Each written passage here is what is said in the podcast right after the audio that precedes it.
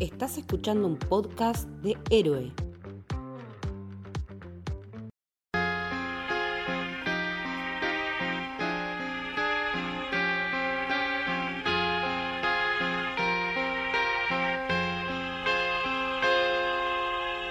Bienvenidos, bienvenidas al Camino del Héroe. Mi nombre es Santi Ovesiuk y en el día de hoy me acompaña Leti. Leti, ¿cómo te va? Hola Santi, ¿todo bien? ¿Vos? Bien, bien, feliz de, hablar de esta película que realmente la, esperaba. Creo que vos también. Eh, después veremos si alcanzó las expectativas o por lo menos lo, que esperábamos. Spoiler alert, en mi caso sí. Eh, pero bueno, contame de qué película vamos a hablar hoy. Vamos a hablar de The Creator, eh, conocida en español como Resistencia, la última película de Gareth Edwards, conocido también como el director de Rogue One. Y ahí está una de las primeras claves, eh, porque pasar de The Creator a La Resistencia es otra de las fallidas traducciones que tienen a la lengua hispana. Que Pero obviamente igual en, español hubiera sido un spoiler si lo traducías. Sí, eh, no, a, ver. El, creador o la creadora no es lo mismo. No, bueno, Y en la película eso tiene un pivot con el cual juega, o sea... Me pero podrían haber jugado, sí, puede que haya ido por ese lado. Yo creo que también en parte va por el lado justamente de lo que vos decías. Es el director de Rogue One. Y Rogue One es una película muy recordada, no solo con los fans de Star Wars, sino por fuera. Entonces, la resistencia, a pesar de que en ese momento no era la resistencia. Con, con el laburo anterior del director. Claro, bueno, a ver, eh, no sé si te acordás vos, Leti, el tráiler de, de, Creator es calcado eh, Rogue One. Hay escenas que están calcadas y yo dije, yo me mato si esta película es igual a Rogue One. No porque sea mala, sino porque me lastimaría que un director como él lo hayan hecho hacer por encargo una película igual a Rogue One. Eh, no lo es. No lo es. las escenas están separadas y vos después las eh, te las pones a ver y decís, bueno, está bien, esta escena la voy ubicando porque está en el tráiler, pero están acomodadas en el tráiler y de la forma que está hecho para que uno sienta eh, que de alguna manera va a haber algo similar. Algo innecesario y que no entiendo eh, por qué, porque en... Mercadotecnia, Santi, mercadotecnia. Sí, pero mira, justo otra película de la cual vamos a hablar, la en realidad no, sino de, del protagonista. Eh, Top Gun, ¿te acordás? Top Gun Maverick, lo que pasó, que estaba desde su origen muy dirigida a un público específico, que es, fueron los que la vivieron en su adolescencia en los 80, la Top Gun original que, si no me equivoco, es del 87. Eh, pero después logró récord de taquilla en un momento en el cual el cine estaba repuntando recién gracias al boca en boca. Entonces las buenas películas empiezan a convocar y empiezan a aumentar su taquilla por el boca en boca y, no, y quedó claro en el último tiempo. Porque ya a la gente le cuesta mucho ir al cine y capaz que ya no se cree tanto el tráiler o tiene un bombardeo constante de trailers y de avances y de material promocional que... La cuenta regresiva para el tráiler, o sea... Claro, elige muy puntillosamente la película, entonces termina siendo más valioso el boca en boca. Entonces, ahí me puedo empezar y digo, ¿vale la pena hacer un tráiler que capaz engañe a la gente? Hay gente que va pensando que va a haber algo, por ejemplo, algo muy similar a Rogue One, se encuentran con una ciencia ficción eh, dura, hecha y derecha, porque esta es ciencia ficción pura, eh, y cuando sale no se lo va a recomendar al que tiene al lado. Entonces, de alguna manera, te, te comes un, garrón así. Que en este caso, insisto, no te comes un garrón porque es una gran película, pero la persona que iba esperando algo similar a Rogue One no se va a encontrar con eso. Sí, igual me parece que el tráiler, si bien es parecido, ya a mí no me suena tanto a Rogue One, sino que con el tema de las inteligencias artificiales y eso ya tan en primer plano, me parece que ya. Yo ya la. la no, pero para, para. Hay, escenas hay escenas calcadas. Eh, yo me refiero a lo visual. No al concepto. hay escenas, por ejemplo, cuando aparece eh, eh, la nave esa que dispara el láser azul desde arriba, eso es la estrella de, de la muerte. Después tenés otra escena en la cual hay una explosión de la bomba eh, atómica y es muy similar a, a, las explosiones. Para los que no vieron Rowan, hay una explosión muy importante en el final y es muy similar a ese escena. O sea, estéticamente a mí me da muchas vibes por ese lado. Es que, es que es una bomba en la playa y hizo la misma. A ver. Por eso. Seamos honestos. Voy a ser honesta de un primer momento. Me parece una película completamente normal, no me voló la cabeza ni nada parecido, o sea, eh, me pareció una película bien hecha, con un guion me y con algunas actuaciones que son brillantes y otras que son, por no decir, por abajo de la media. Mira, me parece que estamos en, frecuencias distintas y se va a dar un lindo debate. No, yo la, voy a comparar eh, con Elysium o con Chapi, que es el director de eh, Gran Turismo. De Distrito 9. Sí. Claro. Eh, no, eh, con Distrito 9, de alguna, o sea, es el mismo director, puede estar relacionada, pero es una de esas películas que pero Elysium muy probablemente... la recuerdo muy bien y esta no la voy a recordar bien, se me hace. Me, siento esa sensación de Elysium, yo digo, me la, me la volvería a ver y ahora digo, no sé si volvería Pero en a ese, ver. Y en ese momento sentías eso, Elysium, porque a lo que yo me gustó voy mucho, me gustó mucho Elysium a mí. A, lo, a lo que yo voy es que esta es una de esas películas que capaz que no vas a intencionalmente volver a ver o que vas a decir, no, esta película va a ser fundacional para la historia del, cine o es la mejor película de este director, pero es una película que vas a recordar eh, de forma linda y que se, digamos, ya no se hace mucho zapping, pero que si te la cruzaras en, el zapping en la tele, la dejas. Eh, me da esa sensación y también creo que... Que el timing tiene que ver. El, sí, y, y, y analiza de una manera distinta, particular, y creo que a partir de ahora va a haber varias películas que van a usar este enfoque, lo que es la inteligencia artificial.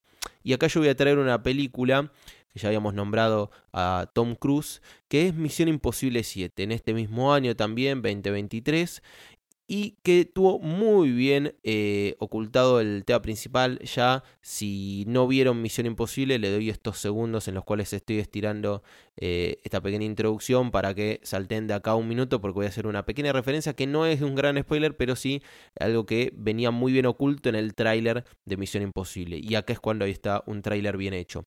El enemigo principal de Misión Imposible es una inteligencia artificial. Misión Imposible 7, perdón, eh, Recognin. Em, y en el tráiler no te lo muestran. Entonces, eh, hago un paréntesis para retomar lo que hablamos del tráiler. Para mí esto es un tráiler bien hecho cuando llegas al cine y te encontrás con una sorpresa que ni te lo esperás. Em, y trata la inteligencia artificial de una manera muy particular. Y este es un tema que yo ya lo dije con Lucho en ese episodio, que lo vamos a empezar a ver todavía más. ¿sí? Em, y es de alguna manera meta.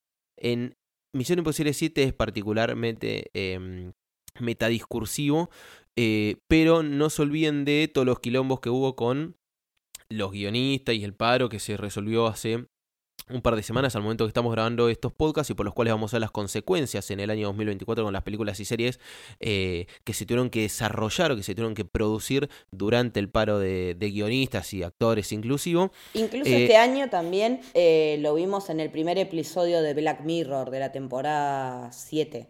Vimos un episodio enteramente dedicado a lo que es ahí tenés otro. duplicar actores por inteligencia artificial y toda la bola como lo decíamos con Maru en ese episodio, Netflix eh, dándole luz verde a un episodio que habla lo mismo que quiere hacer, que, que, denosta lo mismo que quiere hacer, o sea, porque hay el momento de grabar esto, como vos decías, está resuelta la, la cuestión de, escritores, pero no la de actores, y una de las peticiones de los actores es que no los que no usen a perpetuidad su imagen eh, escaneada con inteligencia artificial. Claro. Eh, entonces, retomando este tema de la inteligencia artificial, eh, es algo muy presente, es el tema del momento, entonces es muy importante cómo lo van a empezar a tratar estas primeras películas, porque el día de mañana ya va a ser un tema súper masticado, va a ser mucho más natural, y no sé vos, Leti, pero si te acordás algún tema socio... Eh, en realidad es más social. no, no, no, no, no, algún tema social eh, eh, relacionado en general a toda la, humanidad que haya sido foco en películas durante eh, una etapa.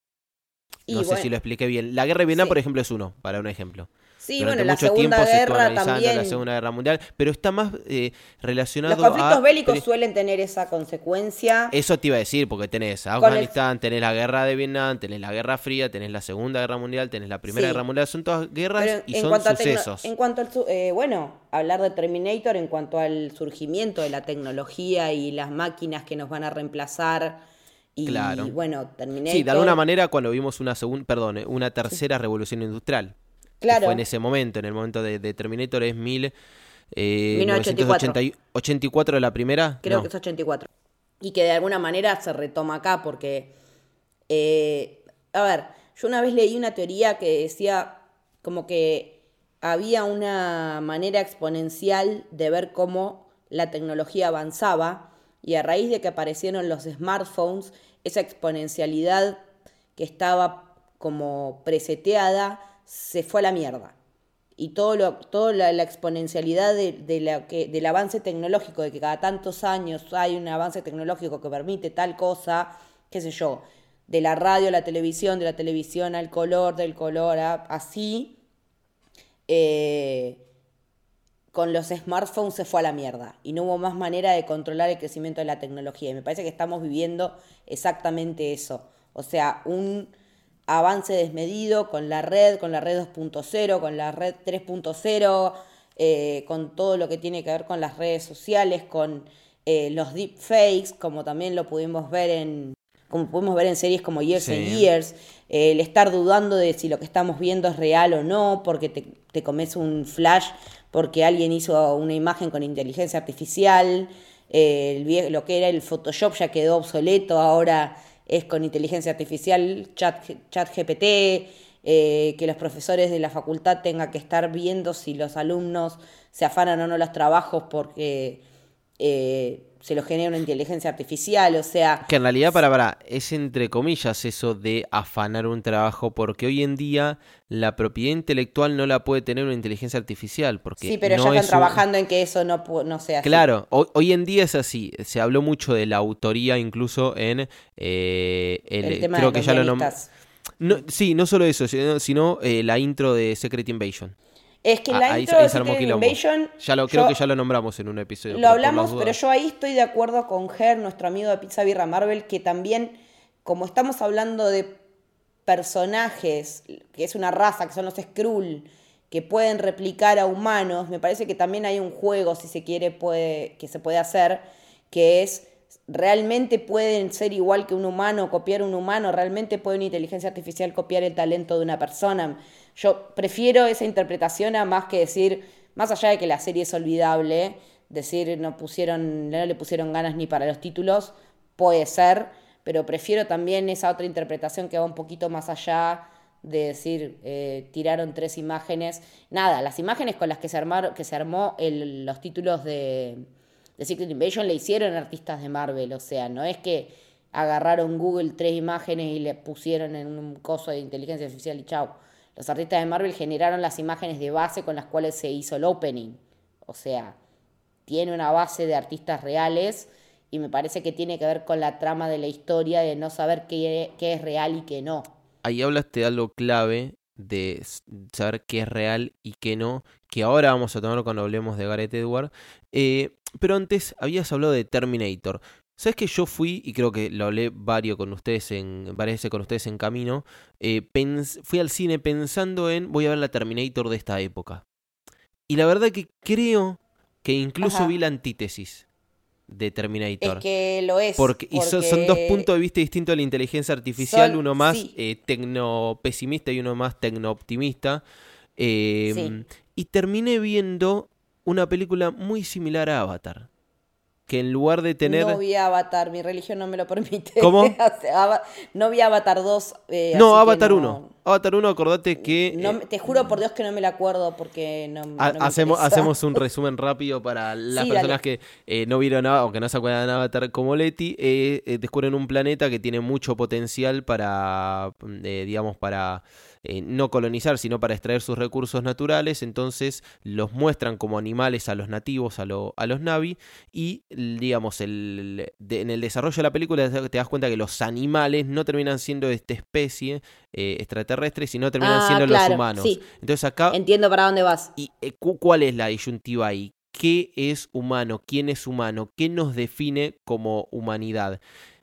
Y me parece que The. Creator nos plantea esto, porque en Terminator, en realidad el planteo es, la inteligencia artificial es mala, pero incluso una inteligencia artificial puede ser humano. Pero nunca más humano que el humano, porque creo que hasta Terminator 3 no te muestran a seres eh, humanos teniendo actitudes eh, negativas, malas, digamos. Siempre es la inteligencia artificial la mala y el Terminator, el, el T-800, siendo bueno en la segunda película, no en la primera. Entonces, eso me pareció algo muy piola, decir, che, eh, fui esperando Terminator y terminé viendo una película muy similar a Avatar, eh, a lo más positivo de, de Avatar.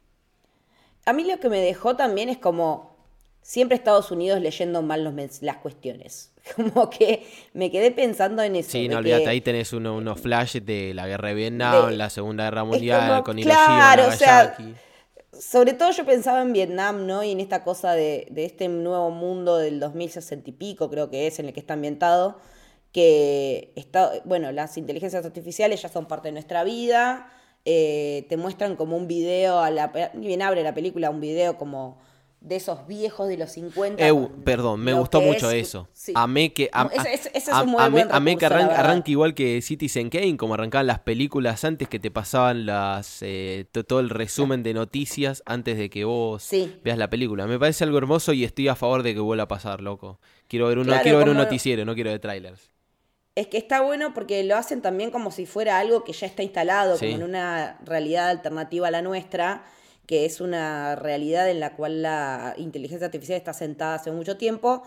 Todo muy bien, convivimos bárbaro con los robots, con la inteligencia artificial, hasta que un día, ¡pum!, bombazo, Los Ángeles no existe más, a la mierda con la inteligencia artificial, los yanquis se ponen en contra porque sucedió en su suelo, obviamente, pero en lo que es Nueva Asia, todo lo que tiene que ser, lo que es el continente asiático, siguen a favor, como que me parece como que son los grandes dos bandos que quedaron o que existen o por lo menos o las que le dan relevancia, porque también no olvidemos que ahora los enemigos son los chinos, o sea, eh, entonces, siempre Estados Unidos poniendo... Eh, Marcando la agenda de... quién es el enemigo.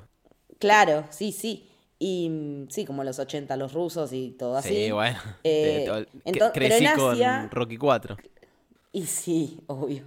Eh, y yo con la 1, eh, con la 2, o sea, son las que, la, la de contra, mm, contra Drago son las que más vi. ¿Qué es la 2? Sí. No, la 4. La 4 es la que aparece Iván Drago. La 4 es la, sí, sí, la 4. La 2 sigue con Apolo Creed. Es la sigue que con Apolo, claro.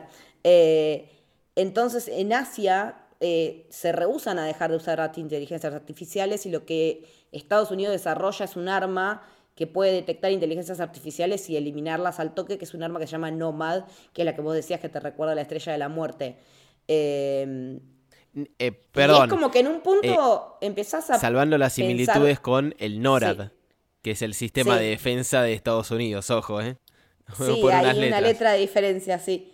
el tema es que en un punto vos podés llegar a pensar que Estados Unidos tiene razón, pero cuando te enterás realmente cómo fue, decís, no, nunca Estados Unidos va a tener razón.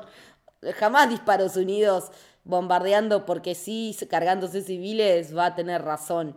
Y me parece que, lo, que más me llegó de la peli creo que es la cuestión de las relaciones humanas, eh, de las relaciones humano-inteligencia artificial y con una instancia superadora de esa inteligencia artificial que, que, tiene algo de humana, porque el personaje de Alfie, interpretada de manera magistral por la debutante Madeleine Yuna Boyles, que es una nena que realmente se roba la película, ni bien aparece. Ah, quiero decir algo también. La primera media hora de la película es un torro, boludo. Salvo la apertura, casi me duermo. Te juro que me costó un montón estar despierta porque yo lo... Todo bien con John David Washington, pero es de madera. Es de madera el hijo de puta. No me transmite un sentimiento. O sea, pierde la mirada y es como, digo, poner que en Tenet cuadraba con el personaje su forma de actuar. Acá no.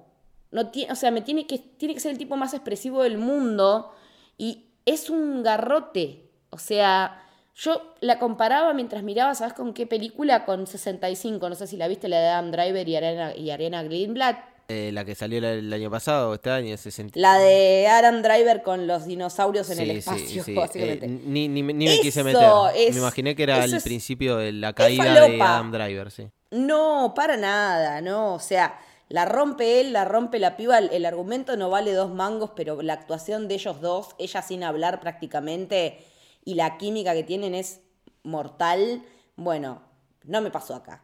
Yo estaba esperando algo parecido y decía, si en una película de mierda, como 65, sentís la, el, eh, el cariño que hay entre esos dos personajes de, de, padre adoptivo, de, no por elección, que le toca, versus esta, o sea, te das cuenta que no hay chance. O sea, me pasó porque es una situación muy similar, ¿no? Sí, sí. Ahí puede, puede que le hayan pifiado un, un, un poco. Para mí tiene, tiene altibajo. En la película no, pero en general en su carrera tiene altibajos de John de Washington. La pero peli bueno. de Spike Lee eh, está bien. La de KKK también con Adam Driver. Ahí está bien. Ahí está muy bien. Eh, pero digamos que no tiene ni un 10% del talento que tiene el padre. No, bueno, pero también, y bueno, pero también mira con lo que con el que lo estás comparando, obvio que, que, no, lo, va a tener. Es que yo creo que este pibe, si no fuera el hijo de, no consigue un puto papel en ningún lado. Bueno, pero para, estamos hablando del sindicato de Perdón, estoy muy hater. Eh, estoy muy hater. Mira, bueno, ahora, vamos a ir con el tema con el cual no te podés poner eh, hater, que es el director, Gareth Ewart, que nosotros lo queremos un montón. Ah, no, lo amamos. Eh, porque él, como bien habías dicho, fue director de Rogue One, pero no solamente de Rogue One, también dirigió Godzilla, una gran película, un gran reboot. y es otro de los pibes que nació viendo Star Wars y quiso ser cineasta viendo Star Wars. Así que antes de que pasen a ¿cuántos? ¿cuántos? Y, antes de que pasen a decir no me gusta Star Wars, no me interesa, me parece una, una garcha, lo que sea, piensen cuántas películas o cuántos directores nacieron gracias a lo que generó eh, George Lucas en 1977. Pero no fue solo esa la... Pero eso ya eso es ya un hito cultural. O sea, te puede gustar o no, pero negar el impacto cultural que ha tenido eh, a nivel, no, solo cultura pop, a nivel cultura general, eh, ya es, de, es una, de una necedad enorme. O sea, que te puede gustar o no, pero no se puede negar eso. Eh, pero bueno, a ver, no solo se inspiró o, ayudó Star Wars a que él se inspire, sino también marcó como el corazón de las tinieblas de Joseph Conrad y Apocalipsis Now como fuentes de inspiración para la construcción de este, este mundo eh, posapocalíptico que tenemos. Es importante que hable de, bueno, Corazón de las Tinieblas y Apocalipsis Now es prácticamente hablar de lo mismo porque uno fue eh, la novela original y el otro fue la adaptación. Adaptación bastante. Conrad, ¿no? Eh, Esa novela, sí, sí, sí. Sí, sí, Joseph Conrad, como, como había dicho. Eh, y la película de Francis Ford Coppola es una adaptación de esa novela bastante cambiada. No es lo. Mm, una adaptación libre. Claro. Eh, pero bueno, están esas dos referencias. Tiene lógica. También nosotros hablamos que nos da mucho, muchas vibras a la guerra de Vietnam. Se inspiró. Eh, las locaciones son muy similares a lo que fue Vietnam. La idea de meterse en el territorio enemigo en el cual el, eh, el enemigo lo domina completamente. Si no es Stalingrado, es el Vietcong. Entonces, siempre está este, este concepto. Stalingrado fue una de las, de las batallas de la Segunda Guerra Mundial para los los que no lo tienen muy en claro, que pasó algo muy similar a cuando Estados Unidos se quiso meter en lo profundo de la selva en Vietnam, que los masacraron completamente justamente por no conocer el, territorio enemigo. Em, entonces, están como muy claras estas, estas referencias y otras más de las que suma es Baraka, Blade Runner y Akira. Y la clan Blade Runner me parece muy buena porque em, tiene las eh, tiene escenas muy eh, similares cuando van no me acuerdo si era Tokio la, la ciudad de Japón eh, que es bien cyberpunk pero tiene esa tiene esas ondas bien Blade Runner cuando él se encuentra con el amigo que tenemos la chica esta que, que, es robot entonces nos da también una, unos vibes bastante parecidos a los replicantes. Sí donde, ensamblan los donde ensamblan los robots en la calle. Claro, nos da unas, mm. eh, unas sensaciones muy similares a los replicantes en, en Blade Runner. Entonces, son todas inspiraciones muy claras de grandes películas de ciencia ficción. Em, pero bueno, eh, yendo más un poco al origen de Gareth Edward, él empezó haciendo eh, efectos visuales en la BBC, otro que también empezó en la BBC, pero más en lo que es eh, diseño de producción, escenografía y eso, es nuestro querido Riley Scott. Entonces, tenemos ya dos, eh, otro autor de eh, ciencia ficción, porque nos gusta o no, Riley Scott es autor de ciencia ficción, más que todas las demás obras que, hizo, además de ser bastante... Es, la, faceta en la que lo preferimos.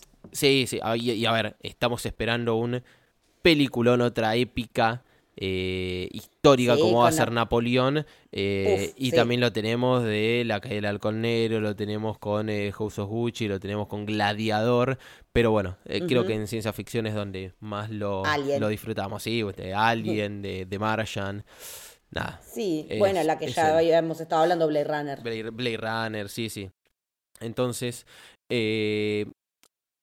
¿por qué hablo de sus orígenes? porque los efectos especiales pasan a ser fundamentales en sus películas y la forma en la que él elige rodar y utilizar los efectos especiales también es distinta y es bastante tradicional y clásica de alguna manera porque en lugar de elegir grabar en un estudio, una pantalla verde o algún tipo de, eh, de set armado en interior, él elige ir a buscar paisajes reales. Y a partir de paisajes reales, después pasa por, eh, ah, perdón, por postproducción todos estos metrajes eh, que graba para ahí corregir eh, fondos, agregar CGI, etc. Entonces también es un... Claro, pero está bueno porque no usaron trajes con, con motion capture, con captura de movimiento, o sea eh, los actores estaban ahí haciendo todo con su vestuario, o sea... Probablemente tengan alguna, algún punto de, referencia para hacer eh, toda la parte robótica que tienen en la, en la nuca, Estos, estos robots, eh, pero después sí, es como vos decís, no tienen que estar con un traje, pero principalmente creo que el foco está en los escenarios en los cuales él sí, estuvieron, Sí, se, se grabó en ocho países, entre ellos... Tailandia, Vietnam, Camboya, Nepal, Japón e Indonesia. Eh, más allá de 80, más, em, más de 80 locaciones, más de 6.000 kilómetros viajados para filmar la película. O sea, se nota que son escenarios naturales, se nota que no hay una pantalla verde atrás, que no hay un volumen que, le, que achate la imagen. Eh, la verdad que eso se agradece en el cine de hoy. Y eh, además de que se agradece porque de alguna manera escasea, es algo que él ya había hecho en Rogue One. En Rogue One tenía ese tipo de rodaje que había usado, por ejemplo, Stanley Kubrick con El Resplandor, que es decir, acción y que todos los que están adentro del set o cerca del set se pongan a actuar al mismo tiempo a pesar de que la cámara no los esté enfocando. Incluso... Como Succession también. Claro, eh, incluso eh, gente del staff técnico que se tenía que poner ropa similar a la que usaban los actores para que pasen desapercibidos. Entonces, me parece un, eh, una forma de rodaje que siempre se disfruta y que no es solo para los que están con el ojo prestando la atención a eso o para los que disfrutamos de ver el making of o el backstage de cómo se hizo tal o cual película, sino también para el ojo más eh, desprevenido y que no le presta atención a estas cosas, yo creo que también se dan cuenta. Como cuando hacíamos la diferencia de eh, directores que usaban pantallas para hacer fondo, por, por, ejemplo el volumen, en lugar de usar CGI. Esas pequeñas cosas se notan y no necesariamente tenés que estar prestando atención a todo eso. Pero bueno, vos hablas de esto, de que eh, había elegido rodar en, en, grandes campos y él empezó a imaginar o a bocetar la película de esa forma. Se cuenta él que empezó a imaginar estructuras eh, enormes, eh, con un eh, perfil más futurista, saliendo, emergiendo de campos de, de, arroz, y ahí empezó a pensar en preguntas un poco más espirituales. Y le surgió la idea de un monje budista que fuese una inteligencia artificial. También quiso hacer, como ya habíamos nombrado, algo al estilo Blade Runner, pero eh, ambientado en una Vietnam. Y si nos ponemos a ensamblar todas estas cosas, se tradujeron en la película. O sea, el primer boceto nos encontramos estas grandes estructuras eh, futuristas, campos de, ah, capaz no de arroz, pero sí estos grandes campos con pastizales, el monje budista, em, el, lugar donde están ellos, en e, este, esta zona más eh, oriental en la Nueva Asia.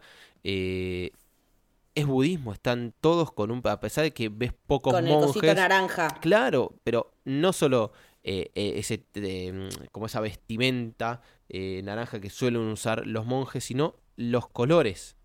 Hay muchas cosas con color naranja y que no necesariamente eh, tienen que estar vestido de, vestido con vestimenta budista, sino que, te lo da a entender.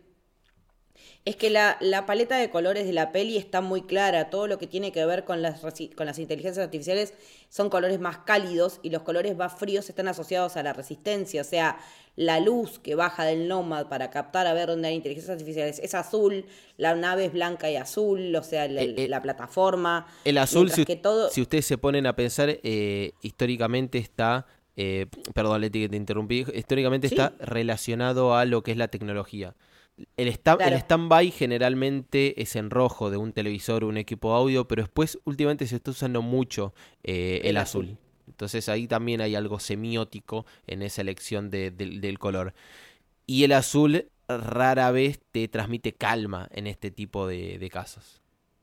Claro, en este caso a mí me, la verdad es que me llamó mucho la atención cuando vi a los monjes budistas inteligencia artificial porque ahí es donde la película me, hace un poco más de sentido cuando empieza a preguntarse sobre, cuando empieza a hablar sobre el tema de qué consideramos que, no, no que consideramos que es un humano, sino qué es una inteligencia artificial y hasta dónde puede llegar. Me parece que ahí es donde el debate se vuelve más rico. Eh, no que los humanos se deshumanizan cuando la guerra, porque eso ya lo vimos 20 veces, sino qué es lo que le da entidad a estas inteligencias artificiales por sobre otras de otras ficciones que hemos visto y por qué estas nos importan de otra manera o pretende el director con su historia y cómo la cuenta que nos importen. Y ahí es donde tenemos una entidad clave que es la de Alfie, la de esta niña arma, que también me llama la atención, más allá de los plot holes que tiene la peli, que son varios, eh, a mí me llama la atención esto de que no hacen inteligencias artificiales con forma de niños. Me llama mucho la atención ese tema. Eh, y no termino de entender por qué. Lo, lo explican. no lo entendí, no lo casé. Lo que, lo, que explican es que toman eh, algo muy similar a eh, la forma en que se usa la inteligencia artificial hoy en día, que es que toman modelos eh, pagando el modelo. O sea, por ejemplo, eh, así como... Claro, la gente, eh, eh, porque se ve que hay avisos diciendo, vende tu imagen para una inteligencia artificial. Eso iba a decir, así como uno de los candidatos a presidente de Argentina ofrece que se puedan vender órganos, en este futuro distópico, no, lo voy a nombrar, en este futuro distópico se vende tu rostro. Entonces vos, el de un menor de edad, imagino que primero, capaz no es consciente de que lo puede vender y segundo, si nos basamos en la regla de los 18 años que está básicamente en todo el mundo, al no ser mayor de edad no podría vender su imagen, entonces por eso. Claro. Em, pero sí. No, y aparte los usos para los cuales se podrían dar. Por eso. Pero bueno, vos, vos habías nombrado eh, todo este tema de la fotografía y si querés te dejo para que me comentes un poquitito quién es la persona que eh, encargada de habernos dado un eh, disfrute visual tan, tan enorme, que ya es un tipo conocido de, la casa, muy querido, y que lo vamos a volver a ver el año pasado en una película que se pospuso, lamentablemente. El año que viene, no el año pasado. Bueno, la fotografía está a cargo nada más y nada menos que de Greg, eh, Fraser, que es el encargado de hacer la fotografía de Duna, de, de Batman, que lo vimos en en la Batman de Matt Reeves, eh, también lo vimos en lo vimos en The Mandalorian, en Zero Dark Thirty, o sea, últimamente lo estamos viendo en varios lados, lo hemos nombrado en varios eh, en varios episodios porque es un tipo que está laburando un montón eh, y tiene excelentes títulos en su haber. Eh, Vice, bueno, Foxcatcher también. Eh, Foxcatcher me acuerdo que terrible fotografía, además de que es gran película.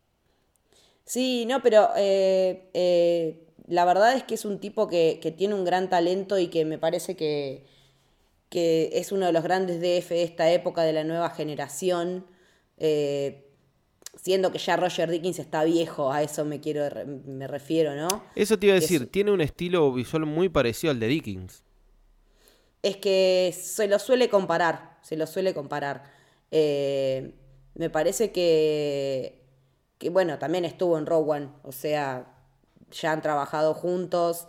Eh, sí, tiene un estilo muy parecido en cuanto a la forma de, de, marcarte bien cuál es, o sea, de, de, mostrarte en el encuadre qué es lo importante, pero a su vez mostrarte el contexto eh, y la manera en la cual posicionar la cámara para los grandes angulares me parece que es también muy similar. y, eh, no es un, de la misma manera que, que Roger Dickens.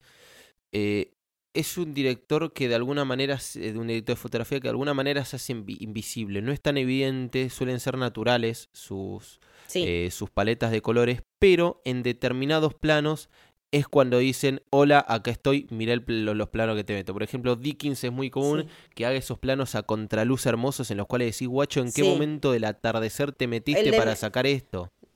El de 1917 no me lo olvido, boludo. Un montón de gente odia esa película y te digo, pero la, fotografía que tiene de Dickens es buenísima. O sea, la parte en la que están prendidos fuego en la, en la iglesia es como la tengo grabada en la retina, esas escenas que se te graban. Eh, sí, sí, y ahora se, me vino a la cabeza también la escena del anochecer con los soldados en Sicario. Eh, son, son, cosas que te quedan y decís, chabón, basta, no, no, no puedes robar eh, así. Pero bueno, eh, sí, Gray Fraser es un gran director de, de fotografía que también es este equipo que ya se había armado en, en Rock One, pero que también supo adaptarse a otros directores y directores súper eh, diferentes. Eh, bueno, Villeneuve trabajó con Dickens en, Sicario, después tenemos más eh, con Batman. Batman también, yo creo que para mí es la mejor representación de Ciudad Gótica en live action. esa de... sí, sí. Permito elegir otras, pero bueno. ¿Cuál? Te escucho. No hay muchas. No, no. no mira, lo, lo, que te voy a decir. A mí me encanta, a mí la, la, la, Gotham Chicago de Nolan me encanta. Sí, pero es, se desprende bastante de la Gotham que conocemos y me encanta. Es que yo quería un, es que yo con esas pelis quería un quiebre por eso, pero bueno. Son gustos. Volver a y, mira, y, yo te, sabes que lo amo a, eh, a, Nolan, nunca voy a hablar mal de él, pero bueno, más allá de eso, fueron laburos muy distintos, muy eh, complicados y me parece que, que nada, que, es algo como para destacar porque también es uno de los puntos fuertes de, eh, de esta película. Y hablando de puntos... Sí, junto, con el diseño de producción también de James Klein, que es, bueno, de la que vos nombrabas hoy de Avatar, y del ascenso de Skywalker, de episodio 9, que si bien tiene un montón de cosas que no me gustan, un montón de cosas que no me gustan, el diseño de producción, la verdad es que está muy bien. Toda la, todo el diseño de producción de, la última trilogía está muy completo. En particular, creo que arriesgaría decir que el ascenso de Skywalker es de las tres la, la mejor en ese sentido. No, episodio 8 eh, no tiene con qué darle. No, diseño de producción. O sea, que separándolo, de, separándolo de fotografía para vos es mejor. Sí, sí. Diseño de producción, sí. Uy, fotografía también le pasa. No, no, no, fotografía, pero le pasa el trapo a toda la saga de Star Wars. Por eso te, por eso te hacía la distinción. Diseño de producción también, sí. Em, pero bueno, otro de los grandes puntos fuertes que tiene eh, The Creator y otra de las personas que ya nada más decir el nombre de Hans Zimmer eh, te da... Palabras mayores. Palabras mayores y una línea, una forma de eh, narrar a través de la música y una forma muy particular porque hoy en día decimos, bueno, esta, esta banda sonora es muy de Hans Zimmer, como en algún momento supimos decir, esta banda sonora es muy John Williams. Y son, no, no, no vamos a comprar, John Williams está por encima de todo, pero son dos tipos distintos de armar, eh, de crear música. Eh, con un sello propio. Con un sello propio, sí. A ver, Dunkerque, Origen, eh, con Nolan trabajó años hasta, eh, hasta Tenet. Eh, hablamos de, de, la trilogía de Batman de Nolan, una de las mejores bandas sonoras de toda la trilogía de, de Nolan, la mejor banda sonora, ahí sí si crees, de cualquier película de superhéroes, arriesgaría a decir. Gladiador, tenemos otra épica, tenemos otra vez eh, Riley Scott, eh, Hans Zimmer también, Piratas del Caribe. Mucho se habla de que el tipo hizo la demo de Piratas del Caribe un día a las 4 de la mañana, la mandó y en dos horas pensó eso. Es una de las canciones, de las mejores canciones que, que, hay. Eh, incluso, bueno, dirigiendo videojuegos. Ya creo que hablamos, siempre vamos a repetir las mismas cosas que hace Hans Zimmer, pero nunca está de más nombrarlo. Sí, sí, es un tipo que hay que que hay que sacarse el sombrero realmente porque también ha formado bajo su ala a otros grandes como Ramin Djawadi, ¿no? Que hizo la música de Game of Thrones, de Westworld, ahora La Casa del Dragón. Un estilo muy, eh, muy particular y similar de, sí, de alguna manera a, a Hans Zimmer. Este estilo más popero de, de, hacer música y menos sinfónico como nos tenían acostumbrados eh, los, los, grandes eh, compositores de, de, de, una época más dorada del cine. Pero bueno, hablamos de los más destacados que están atrás. Obviamente los equipos están compuestos por muchas personas que por una cuestión de tiempo eh, no, los nombramos. Vamos a la parte de adelante, a los que aparecen en cámara, al elenco. Eh, que vos ya estuviste nombrando un poco. John David Washington, vale la pena, no es un actor de... De, del, de, montón. de nombre, del, del, del, montón, pero también de nombre, creo. Es uno de esos que decís. Sí, no, no, no quiero decir de moda, en, pero está ahí. Está, más o menos. No, es, Hizo una película con Zendaya, o sea. Por eso, bueno, en una en la cual está. Eh, Sí. co, eh, Cosa María, no me acuerdo el nombre de, de él. Eh, Malcolm and Marie, ahí está. Eh, una de las películas que yo las tengo muy en mente porque fue las primeras de, de la pandemia. De claro, 2020, sí, las cuales, Fue esa tanda. claro, que vos decías, uy, la ve en mi casa. Esa película me acuerdo que comentaron que se grabó con un equipo de producción mínimo, creo que eran 10 personas que había, estaban ellos dos, el director, fotografía, sonido y nadie más. Entonces, Sí. bueno, también es un recuerdo medio agridulce. Pero bueno, tiene, tiene como su- sus altibajos. En esta, creo que falla. No le había prestado tanta atención hasta que vos me lo dijiste, pero se siente incluso más robótico eh, y poco, poco humano por momentos. Pero para destacar, hay algo en particular que es la relación con la coprotagonista y un talento eh, ahí eh, emergente para prestarle atención. Sí, no, porque la verdad es que si bien yo no lo vi trasladado a la pantalla, a la química, porque él falla en la química, de parte de Madeleine y una Boyles, que es Alfie, esta nena con la que él se encuentra, que resulta ser... eh, porque él lo que tiene que ir a buscar, él es básicamente un agente eh, infiltrado en Nueva Asia, eh, que tiene que descubrir al creador de las inteligencias artificiales. Resulta que se pone en pareja con una mina que vendría a ser la hija de este creador eh, y lo que tiene que lo que pasa es que bueno se adelanta la misión toda la bola le matan a la esposa que estaba embarazada bueno se entera ella en ese momento que él estaba que él es eh, un agente infiltrado de los Estados Unidos y qué sé yo pasan cinco años y resulta ser que en Asia están haciendo, eh, lograron hacer una bomba que una, un arma, más que una bomba, porque siempre sal- son bombas, por eso me sale bomba. eh, un arma que puede llegar a desactivar al Nomad, que es esta gran eh, nave, esta gran Estación espacial. tecnología, estación espacial que puede. No eh, es una luna. no es. That's no moon. Es, no, porque aparte se parece más a un, al helicarrier de, de Avengers, eh, pero blanco. De hecho, pensé mucho en las escenas del helicarrier cuando veía eso. Eh, y resulta ser que el arma no es una bomba normal y corriente, sino que es una nena. Es una inteligencia artificial hecha con partes de lo que me costó entender bastante en la película, tuve que ir a buscar un análisis, eh, spoilers a full, o sea, en un momento dicen, se, se revela que el creador no es el creador, sino que la creadora de esta gran inteligencia artificial como arma es la esposa de él y que la creó mientras estaba embarazada de él utilizando tomas, eh, muestras de ADN y tejido del feto que estaba gestando para que pudiera desarrollar y desarrollarse y crecer. Sí, eh, Entonces es un híbrido humano-robot que puede llegar a terminar con esta tecnología que aniquila las inteligencias artificiales. y que tiene la particularidad de que cuando va creciendo se va volviendo más poderoso, entonces eh, lo dejamos Porque vivir va hasta que aprendiendo. Claro, pero a ver, eh, un detalle para no obviar es que, como habíamos dicho antes, que pueden vender su, su rostro para poder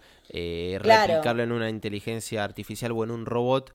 eh, por eso es que son todos mayores. Entonces, al ver uno de estos robots eh, menores de edad, jóvenes, le llamó la atención. Y, Llama la atención. Claro, sí. y después que puede ir creciendo, desarrollándose, entonces bueno, acá se empieza a poner todo mucho más filosófico, que me parece Filosófico. el punto más fuerte de la película, que después si te parece Leti vamos a hacer un cierre relacionado a eso. Sí. Eh, pero bueno, una gran actriz.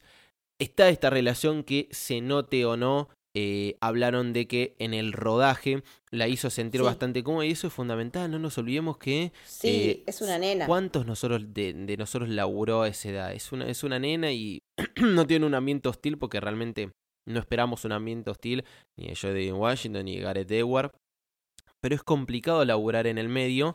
eh, y Miss Y la contención es fundamental. por, e- sí. por eso, entonces creo que ahí está el factor. Más allá que no se haya trasladado a la pantalla, capaz no se quiso trasladar a la pantalla.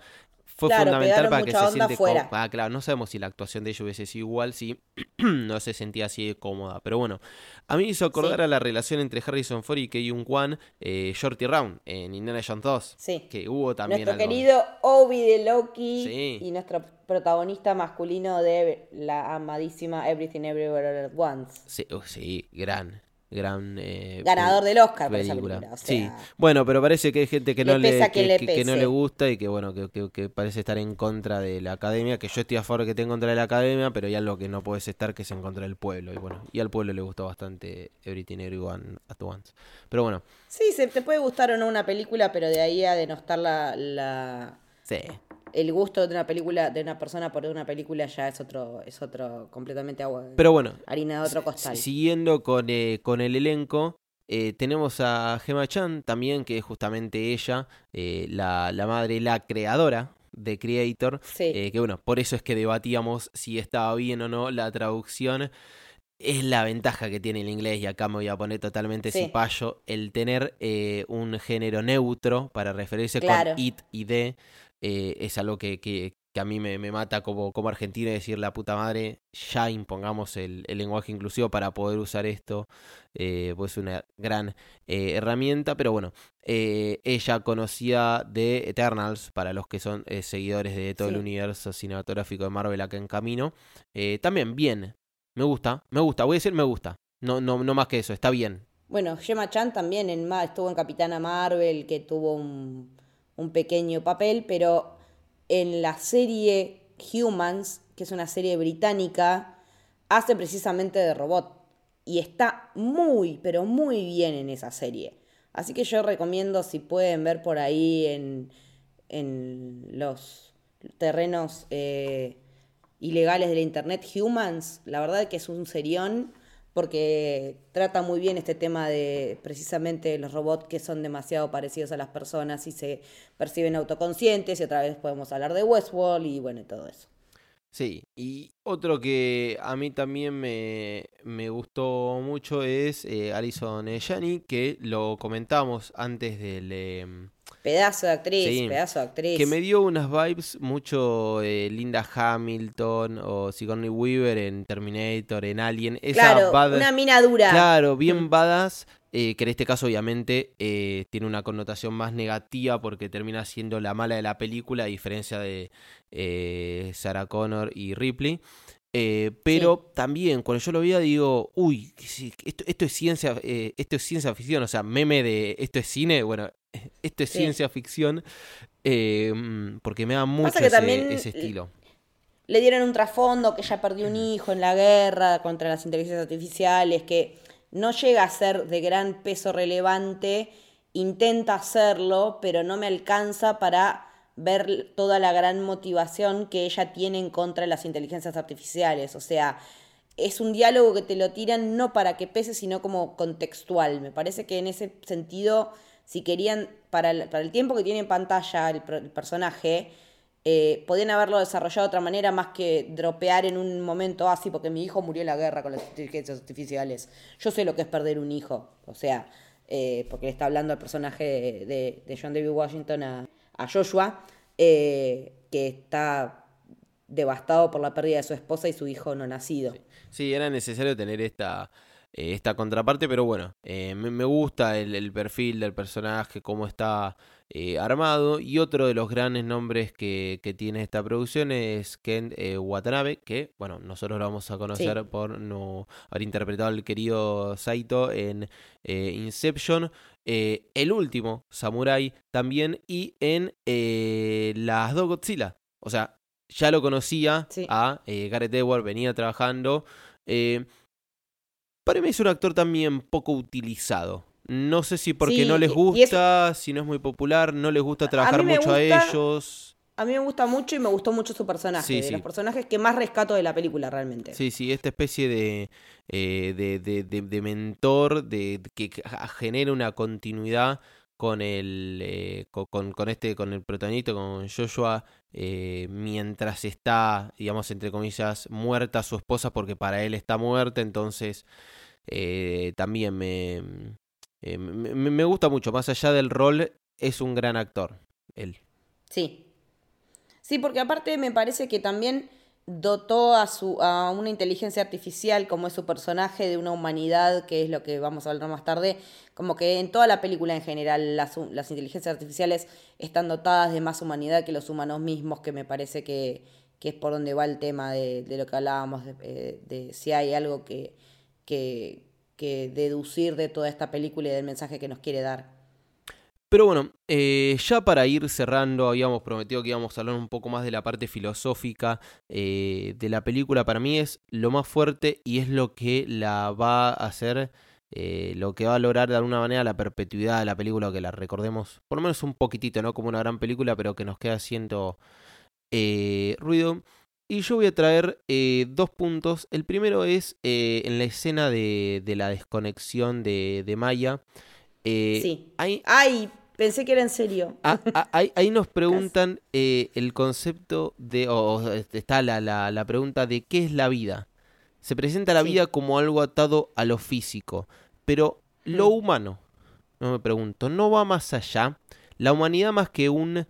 que una raza ¿No es eh, algo social, algo colectivo? Algo, constru y algo construido. Para mí es una construcción social, es algo colectivo. Eh, y por eso también es cuando hablamos de eh, qué es más humano. O sea, los seres humanos son más humanos que la inteligencia artificial netamente porque le dan nombre a este concepto o porque son la raza dominante del planeta Tierra, porque la película nos presenta la... Y porque temen dejar de serlo, porque en un punto se habla de la evolución y de cómo el que aprendió a agarrar el palo se lo dio al que no sabía agarrar el palo y lo eliminó de la faz de la Tierra. Sí, sí. O sea, está planteado... Los neandertales con el Homo sapiens, está eso históricamente ese planteo está. Eh, pero más allá de eso, la película nos presenta a eh, la inteligencia artificial incluso eh, con más em,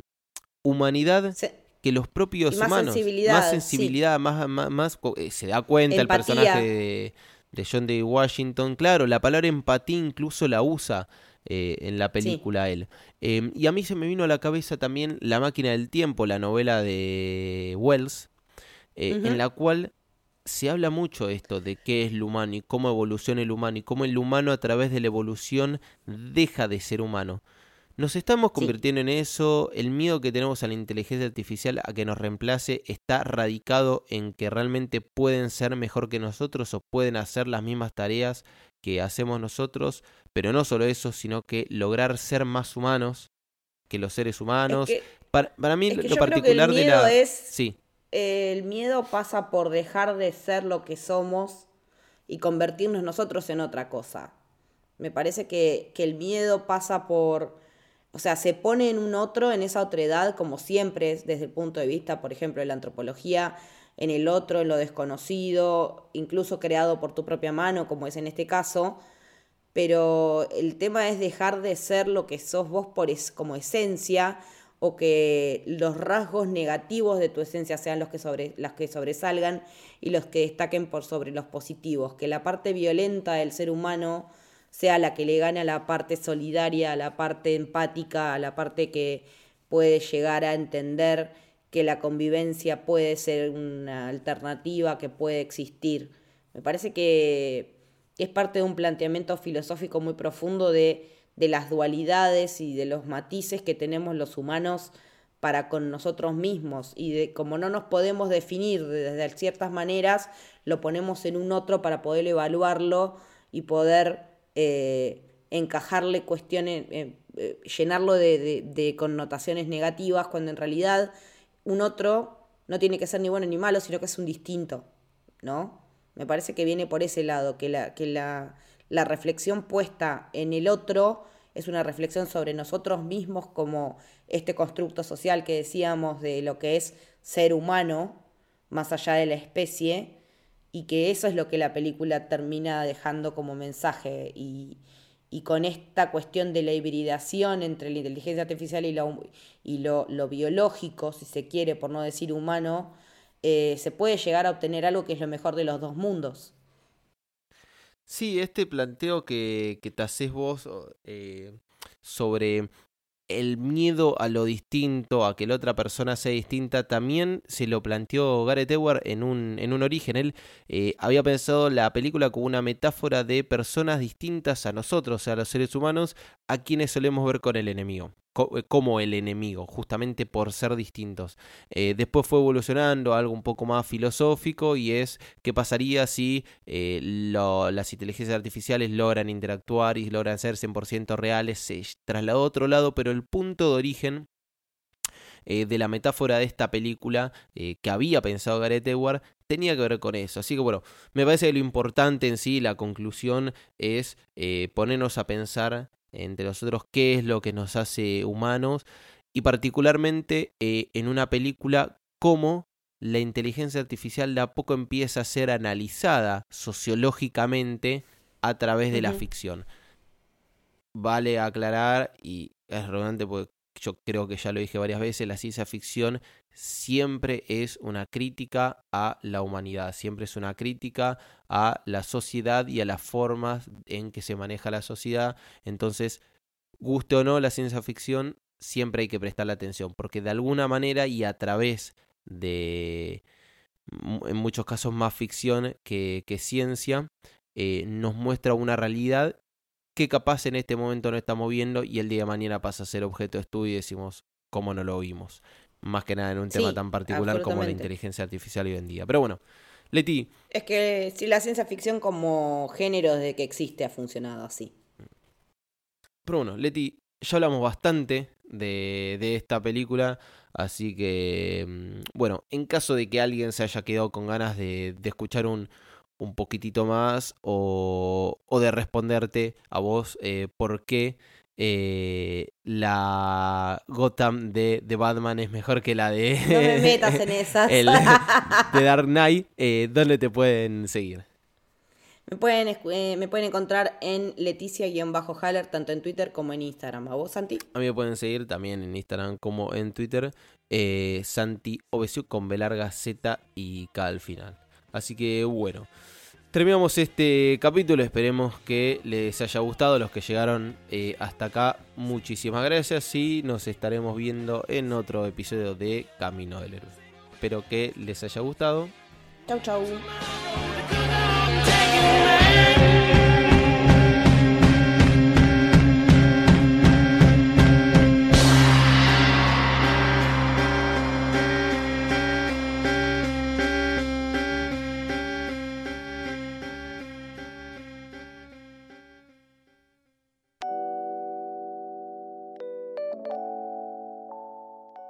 Si querés seguirnos en redes, podés hacerlo en Twitter en arroba Camino Héroe y en Instagram en arroba Camino del Héroe.